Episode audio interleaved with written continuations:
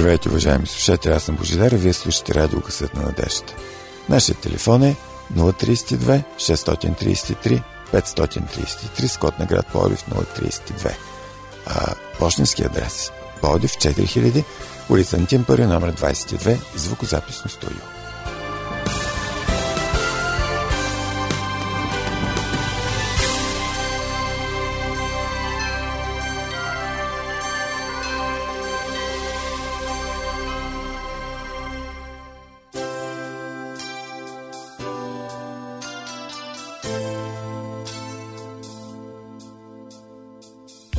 Тръгнали сме на някъде.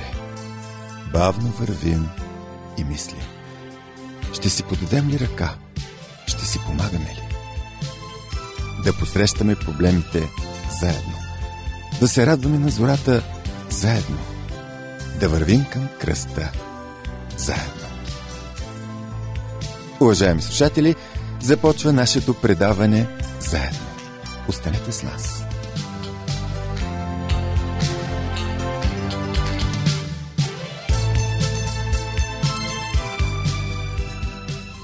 Днес предаването заедно с Мира ще ви представим темата Отговорността да бъдеш посланик.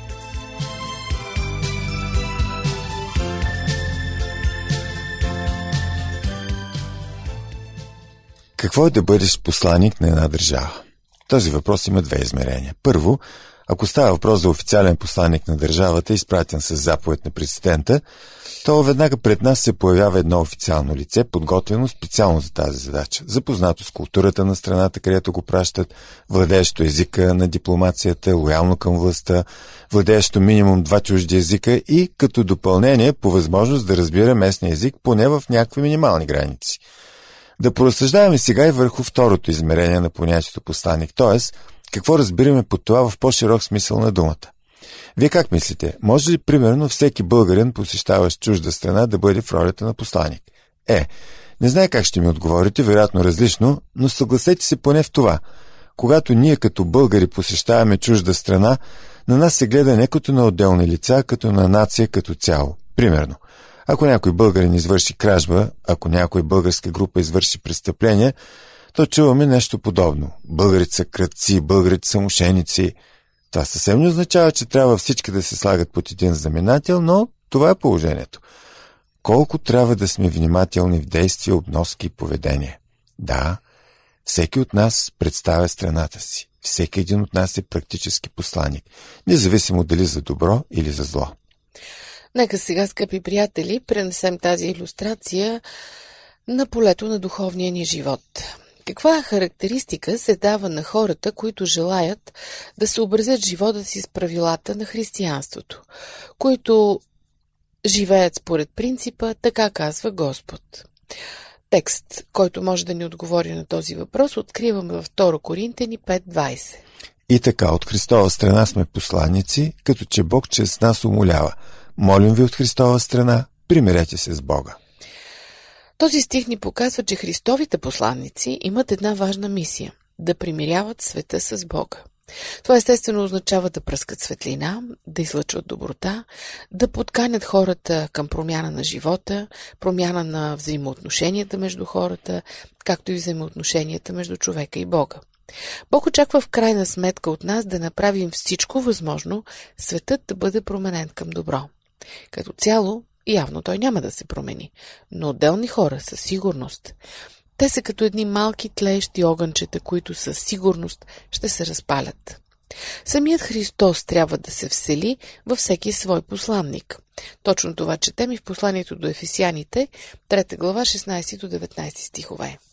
Да ви даде според богатството на славата си, да се утвърдите здраво чрез Неговия дух във вътрешния човек – чрез вяра да се всили Христос във вашите сърца, така че вкоренени основани в любовта, да бъдете силни да разберете заедно с всички свети какво е широчината и дължината, височината и дълбочината и да познаете Христовата любов, която никое знание не може да обгърне, за да се изпълните в цялата Божия пълнота.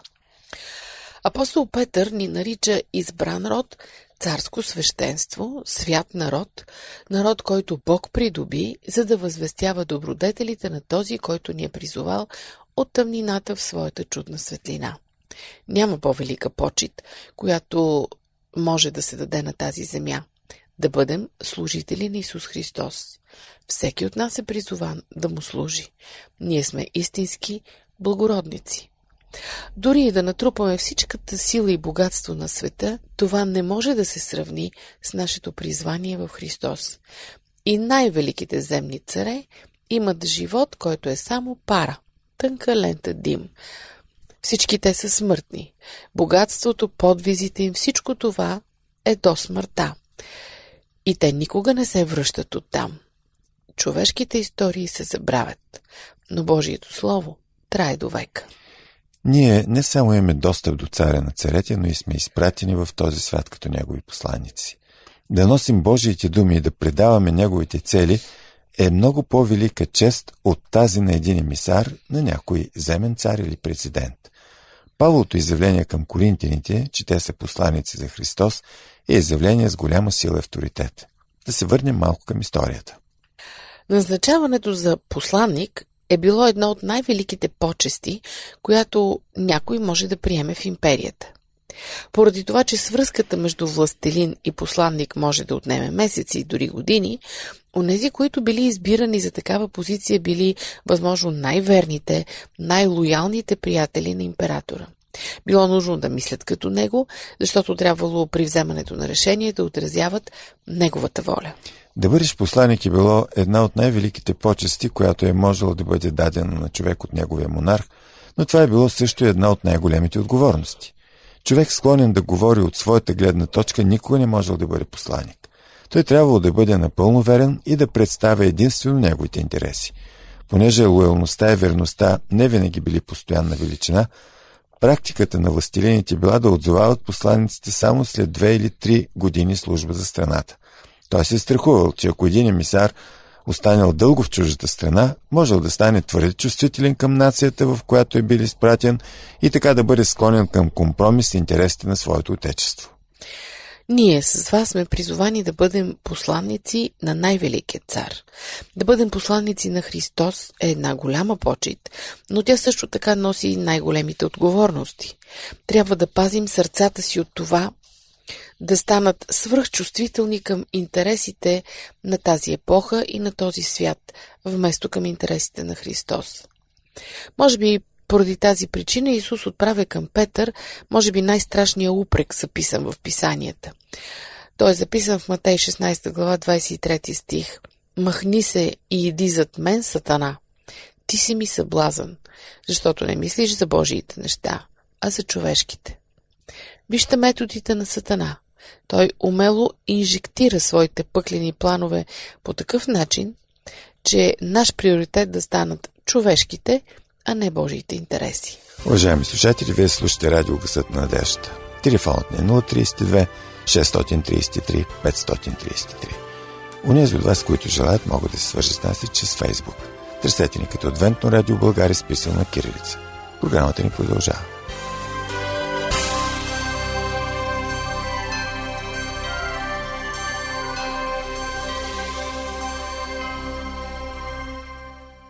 Като посланици на Христос, нашето първо посвещение трябва винаги да бъде да имаме Неговата перспектива. Господ не сменя своите посланици на всеки две години. Ние всички имаме доживотно поръчение. По това духовните посланици се различават от земните. Следователно, ние трябва да бъдем дори по-бдителни, да пазим нашите умове и сърца, поставени единствено върху Божиите интереси. Както Павел изрично заявява в посланието Клатяните 1 глава 10 стих. Ако бях още огаждал на хора, нямаше да съм слуга на Христос. Когато се страхуваме от хора, търсейки тяхната похвала, ние ще бъдем склонни да не представяме интересите на Царството на Бог. За да изпълним тази велика задача, за която сме призвани, Господ е дал на всеки от нас чуден дар – Светия Дух. И в най-скромния вярващ обитава повече сила, отколкото във всичките армии на света взети заедно. Апостол Павел пита коринтените, не знаете ли, че сте храм на Бога и Божият дух живее във вас? 1 Коринтени 3.16 Силата, която е създала света, живее вътре в нас. Силата, която е извършила най-великите чудеса в Библията, спряла е слънцето, разделила е морето, възкресявала е мъртви, е в нас. Следователно, ние имаме потенциала да вършим същите дела, а според самия Исус дори по-велики. Ето какво каза по този въпрос пророк Исаия. Исаия 60 глава, първи и втори стихове. Стани свети, защото дойде светлината ти и славата Господна ти усия. Защото ето, тъмнина покрива земята и мрак племената, а на теб ще усия Господ и славата му ще се яви на теб. Както изяснява този текст, в самото време, когато тъмнина покрие земята, Господ ще бъде толкова близо до своите хора, че Неговата слава всъщност ще се яви върху тях, точно както стана с Моисей. Започнат ли бурите, е вече късно да се опитваме да възстановяваме къщите си върху канарата. Когато младоженецът извика, е вече късно да снабдяваме лампите с масло. На нас ни е дадено най-великото призвание, най-великата възможност в целия всемир. Призовани сме да бъдем синове и дъщери на царя на царете. Да не зачетем такава чест означава да имаме трагичната съдба на Исав, който размени своето първородство като наследник на обещанието за една паница леща. Колко от нас в момента постъпват по този начин? Разменяме много за малко. Искам тук да отворя една скоба и да ви споделя нещо, което се случи с мен през детските ми години. Тази случка си спомня много смътно, като лично преживяване, но родителите ми са ми я разказвали. Живеехме в Бургас на главната улица. Жилището ни беше в една къща, където беше и църквата, в която баща ми беше пастор. По това време движението естествено не беше толкова интензивно, както сега, но явно моите родители са се притеснявали да играем на улицата. Вратата на двора я заключваха и не ни пускаха с брат ми да играем навън. Можехме да наблюдаваме през процепите на оградата, а също така имахме една повдигната дъска, на която се покатервахме и гледахме навън. Между другото, искам да вметна, че много обичах да гледам джобни нощите и да си играя с тях, само че това май не ми се случваше често, тъй като не ми даваха тази привилегия. Вероятно, когато съм си играл в двора, някои мои приятелчета са ми давали тази възможност. А вероятно, са си отбелязвали и мой интерес. Един прекрасен ден едно момченце ми показало, както каза моите родители, едно ръждясово джобно нощче през процеп на оградата и ми попитало какво ще ми даде за това нощче. Думата бартер тогава не ми е била позната, естествено, ама това момченце точно това искало да направи. И аз с целия си детски акъл отивам с Кришно вкъщи, вземам едно много ценно чукче с куха дръжка, вътре пълна с отверки и съответно предлагам финализиране на сделката. Явно това хлапе е оценило положителната моя некомпетентност, зарадвало се на чистата печалба и дим да го няма. А аз с радостно сърце си прибирам отново и викам «Имам си нощче!» Представете си реакцията на баща ми. Веднага изляза навън, тръгнал да гони това хлапе, ама нищо не се получило. Е, верно, не се продадох за паница леща, ама случаят е подобен.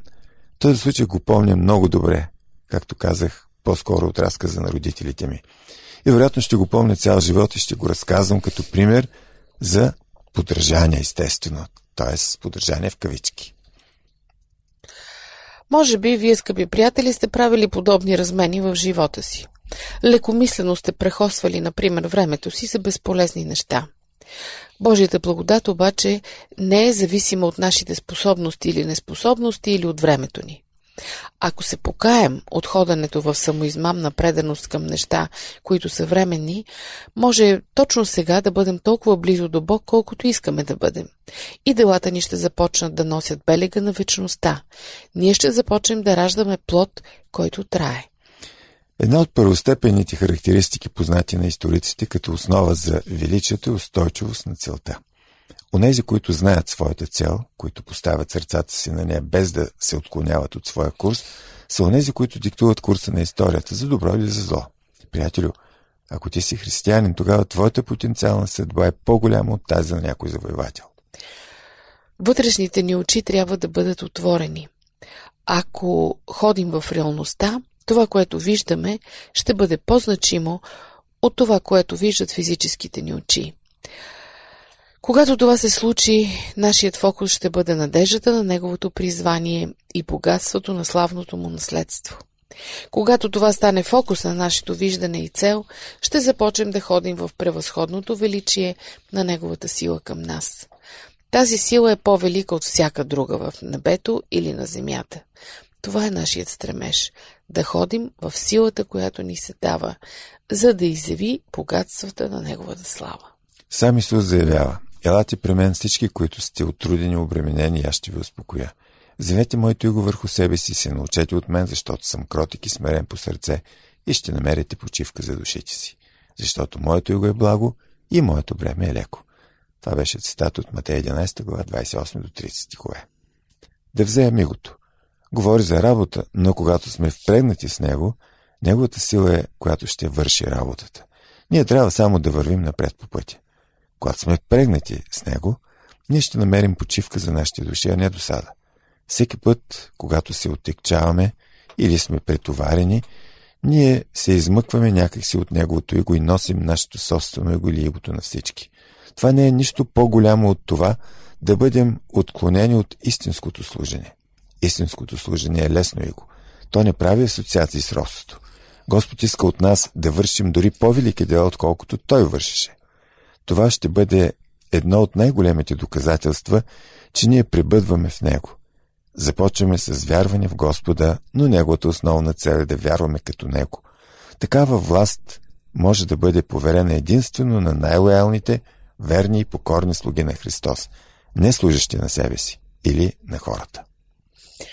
Онези, на които е дадено великото поръчение, трябва да живеят по високите стандарти за честност, почтенност, вярност и лоялност в Словото. Дали съобразяваме живота си с божествения стандарт, това до голяма степен се определя от един фактор. За кого живеем живота си? С кого се съобразяваме най-вече? С Господ или с хората? Павел обяснява. Защото никой не може да положи друга основа, освен тази, която е положена, която е Исус Христос. Според първо послание до Коринтияните, 3 глава, 11 стих. Ние не можем да продължаваме да обръщаме хората към нашите църкви, нашите доктрини, нашите програми или към собствените ни красноречиви проповедници. Ако хората идват заради нещо друго, освен заради самият Господ Исус Христос, ние градим на клатеща си основа, която накрая е обречена на разруха. Ако вниманието ни не е фокусирано върху основната цел, ние ще продължим да бъдем мамени с незначителни цели, които ще ограбват времето и вниманието ни. В Евангелието на Лука, 12 глава, 16-19 стих четем. И им каза притча. Нивите на един богаташ родиха много плод. И той размишляваше в себе си и казваше, какво да правя, защото нямам къде да събера плодовете си. И каза, ето какво ще направя ще съборя житниците си и ще поставя по-големи и там ще събера всичкото си зърно и благата си. И ще кажа на душата си, душо, имаш много блага натрупани за много години. Успокой се, яш, пи и се весели. Как завършва Исус обаче тази притча? В Лука 12 глава 20 и 21 стих се казва А Бог му каза, глупако, тази нощ ще ти изискам душата, това, което си приготвил, на кого ще бъде, така става с този, който събира имот за себе си и не богатее в Бога.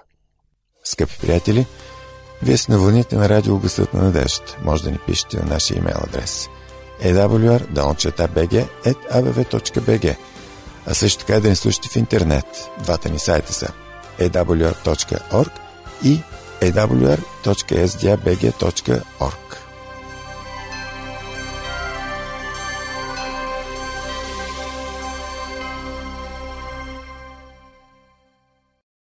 Как може човек да измами себе си? Не просто като не разбира библейските учения, а като не пребъдва в Божията воля. Много лесно ние се отклоняваме от реката на живота и пием вода от малки фалшиви ручичета. Посредственото добро, формалното добро, което понякога си мислим, че вършим, може да бъде дори най-лошият враг на доброто, онова, което е най-важно за нашето спасение. Каква е основната цел за нашия живот според самия Бог?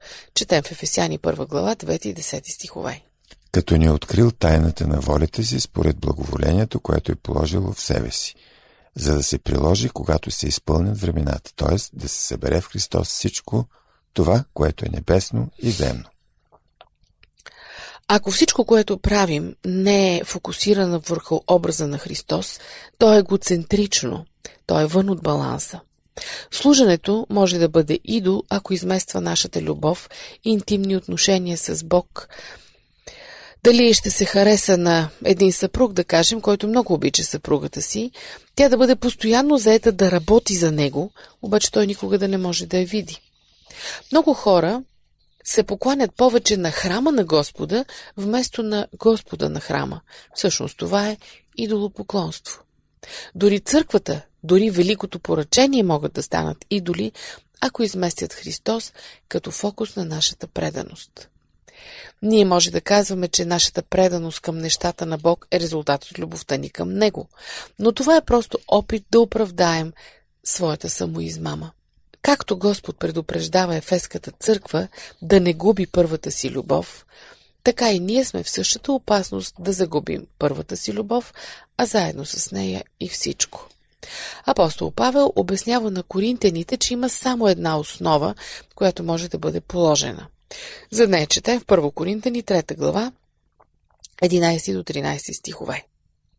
Защото никой не може да положи друга основа, освен положената, която е Исус Христос.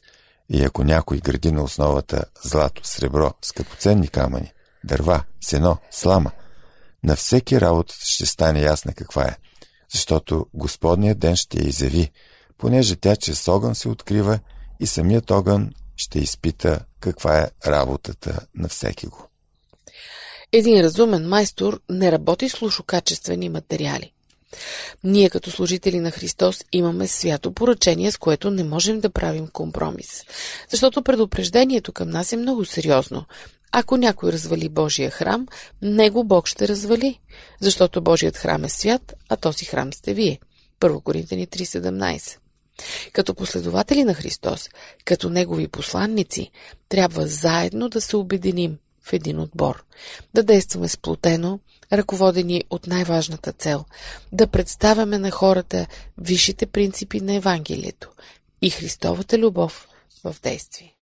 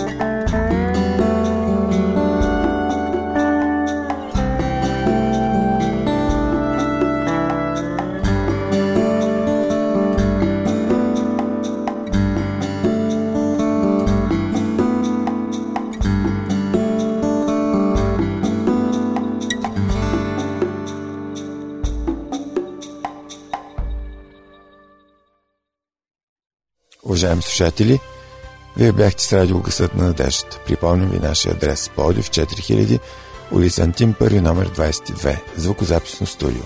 Слушайте предаването заедно следващия вторник по същото време на същата частота. До чуване!